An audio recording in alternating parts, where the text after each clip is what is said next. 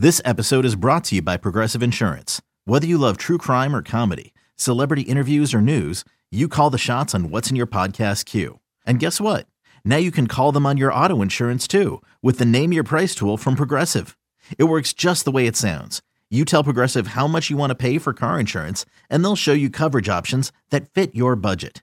Get your quote today at progressive.com to join the over 28 million drivers who trust Progressive. Progressive Casualty Insurance Company and Affiliates. Price and coverage match limited by state law. Hey, it's Matt Bove from It's Always Game Day in Buffalo. This NFL offseason, we can fit 25 hours in a day, and that's because of podcasts. They make you more productive. When you're folding laundry, paying bills, making omelets, for any other task that you've got to get done, listen while you work do your chores and be entertained all at the same time. It's all about the Bills, the news, insight, analysis, and of course some jokes too on demand. So it fits into your busy schedule. Follow the It's Always Game Day in Buffalo podcast on the Audacy app or wherever you get your podcasts. It's the most anticipated WNBA season in history. And you know what that means. Court is back in session. Welcome to Queens of the Court, an Audacy original podcast. I'm your girl, Sheryl Swoopes. And I'm Jordan Robinson. All WNBA season long, we'll be bringing you interviews with star athletes, analysis on your favorite teams, and lots of hot takes. Order, order in the court. Follow and listen to Queens of the Court on the free Audacy app or wherever you get your podcasts. Hey, Bills Mafia. We know there's only one topic every day all Bills all the time. And now Matt Bove and Sal Capaccio are going really deep, talking Bills all year long because it's always game day in Buffalo. Okay, so boy, big news on Thursday night. Matt, I was at an event in Rochester. I was uh, mm-hmm. emceeing for a, a charity event, and I was keeping up with the score. I had no idea. I get in my car, third quarter, and I hear Joe Burrow's been out, and I'm thinking, what is going on? Then I see the video later. Boy, the Bengals are in a spot. And all of a sudden, with Burrow and with Watson, we are having a different conversation right now about the AFC and the playoff picture than we were just four or five days ago.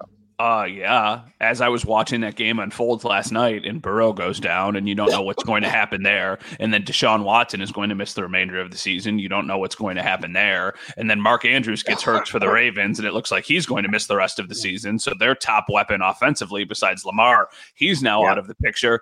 And I'm just sitting there and I'm like, like Paul just said, so you're telling me there's a chance. Like I would have right. said adamantly 10 is the baseline for wins for the Bills. Like if you do not get more than 10 wins, you have no chance because your AFC record is so shot. Now I'm starting to think, well, what if you get 9? Maybe there's a little bit of a chance. Maybe there's an outside chance depending on which teams you're ultimately going to win those extra 4 games against. Obviously, the ceiling should be higher. You should be still trying to say, sure. okay, we can go win 10, we can go win 11, we can win all of our games but one or something like that. But yeah, I mean, the outlook looks different because Zac Taylor says after the game that it might be a sprain for Joe Burrow, but yeah. Zac Taylor historically is terrible with injury updates. And I don't know. I watched him try and throw a football on camera and it looked really bad. So that does not look like a pain tolerance thing. That looks like a just an inability to do it in the short term. And they're in the same spot. They're five and five. They don't have a lot of wiggle room. So I wonder if this is going to be something that's a couple weeks I don't even think what's the what's the reward of putting him back out there. If this was the Bills, I thought about this last night. If this was the Bills and Josh Allen got injured, I don't think there's any chance he plays the rest of the season. Hmm. Interesting.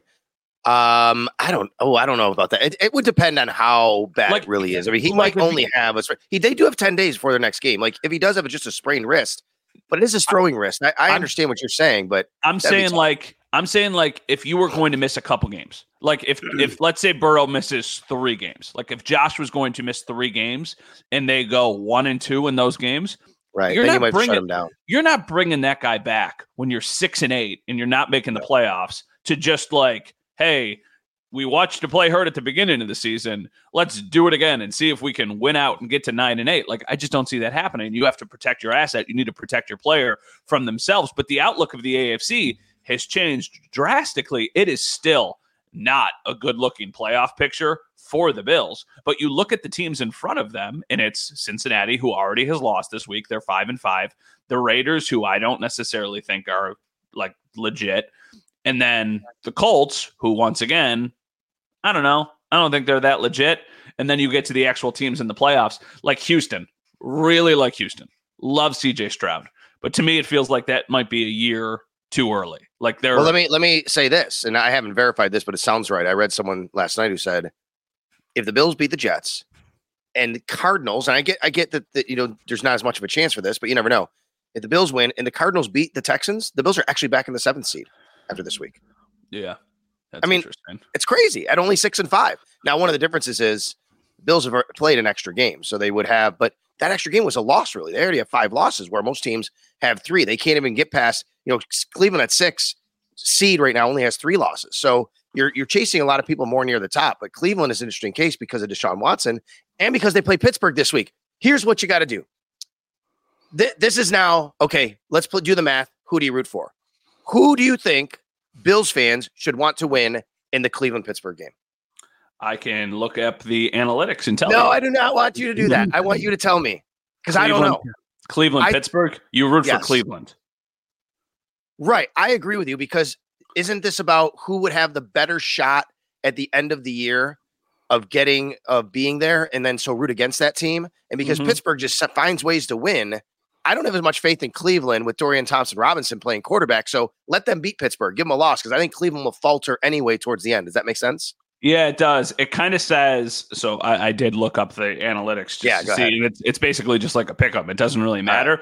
But this was done before the Deshaun Watson injury. So given that, I would say you root for Cleveland because then it's another loss for Pittsburgh, and then you think that they'll regress a little bit because of you know their quarterback situation and just because that's the thing. The bills have dug themselves in such an unnecessary hole here. And Yeah. that goes back to the whole joe brady ken dorsey thing. If you were going to make this move which we've talked about extensively i think you should have done it a couple weeks ago and i know that they were trying to figure things out and it's not something they take lightly but if the bills were six and four right now i think the outlook for the entire rest of the season looks drastically different than it does at five and five. And I do think there is something to be said about when you make a move like this. I think it sends a little bit of a jolt. Like I think if they made this move after the Bengals game, they beat the Broncos, and offensively they're better.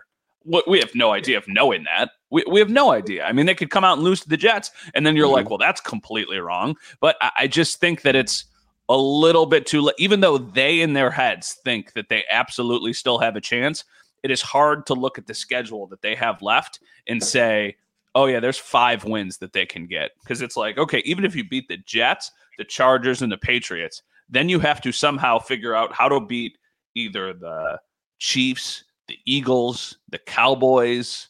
Um, who else am I forgetting? The Chargers, like Dolphins. Dolphins. Like it, it's not it's not easy by any stretch.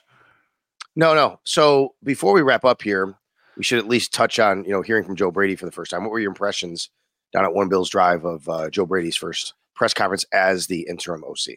Can I like wildly generalize? And this is just kind of like a feel thing. It's not something. Oh, you that's you, I, you can because I do it every day on the radio, and you'll probably say the same thing I've been saying. So go right ahead. I think you might be good at this. Oh, okay. Well, that what I don't know about that. What I what I say is you can tell the difference in personality, and I Sure. think that's a reason for this happening. And there's never one right way to coach. I say that all the time. It's not. It's not. You're a bad coach because your personality is is this. That's not what it is. I think this particular group, this group of people, needed an infusion of a more energetic, positive, upbeat personality than what Ken Dorsey was, and it was permeating. And you can, you totally got that. I don't know if he'll be good at it, but I think that part of it, at least, he checked the box. Yeah, I liked his line about the smoke detectors and the fire. It's like you don't wait for the fire to start to check the smoke detectors because, like, I think that that is really relevant to how the Bills' offense has looked at times this year. And it's like you wait wait for something bad to happen, and then after the game, you try and adjust it, and not during the game, and that's why you put yourself in bad positions. I also think that just in theory, he's a younger guy who won a national championship with LSU not that long ago. You would imagine that he has some fresh, interesting perspective on how an NFL offense is supposed to look now, as opposed to what some coaches believe it's supposed to look like. And then now we need to see what's the tug of war like. Like, does Joe Brady want a lot of balance? Does he want to just have three wide receiver sets and do 11 personnel and just say, we're going to stretch this field, stretch this ball all over the field and screw running? Like, I guess we got to have to see kind of how that happens. Huge test for him this week. I think his test this week, though, is to just make sure that they don't make the mistakes. Right, right. That, like, Yeah, that's I it. agree. It's almost like You don't need style points this week. no, you don't need style points this week. It's like learning how to swim this week in the shallow end of the pool. It's like we'll get to the deep ends in a couple days, but right now, let's make sure we stay afloat in the shallow end. Let's make sure we don't even get over to that deep end, and hopefully everything is under control. Yeah, like 16, 12 is fine this week if that's what that takes, right? I mean, Well, whatever that is. I mean, Yeah. just I mean, How- if that's what how- it takes, that's what it takes. How about twenty? How about yeah, right. I get it. I get it. I know. It would be nice to see that for sure. Um, yeah, I, I like the energy he brings. Um, and I think that um, the, the the the team personality, like I said, wise will respond to it. But we'll see, you know, what it means for the Bills. Bills Jets, 4:25 p.m. You ready for these uh 4:25 games coming up? We got 4:25 home, 4:25 away, bye week, 4:25 away, 4:25 home, and then prime time in LA at eight o'clock. So here we go. No more prime time for a while. You got one in about a month, but you Mhm. do have these 4:25 games. I like 425 games. I love 425 games at home. 425 games on the road are tough because I feel like it's like, what are you? Because with travel and with everything else going on, I would just rather have either the full prime time or the one o'clock game. But 425 games, at, excuse me, at home, I love. I, I think they're. I think it's awesome. All right. Matt Bove over at WKBW TV Channel 7. Sal Capaccio, WGR Sports Radio 550. Mike Robier is our producer. It's always game day in Buffalo. You can find it on iTunes, Spotify, the Audacy app, and of course on the Sal Sports YouTube page. Thanks for being with us. And thank you very much to Paul Boy Green. He's great. He's great, isn't he? He's Yeah, great. I love awesome. Paul. He's great. He brought He's the- great. So we, He brought the energy. I needed it. he brought the energy. Like like Joe Brady, hopefully, is going to bring the energy for the Buffalo Bills. We'll talk to you next time.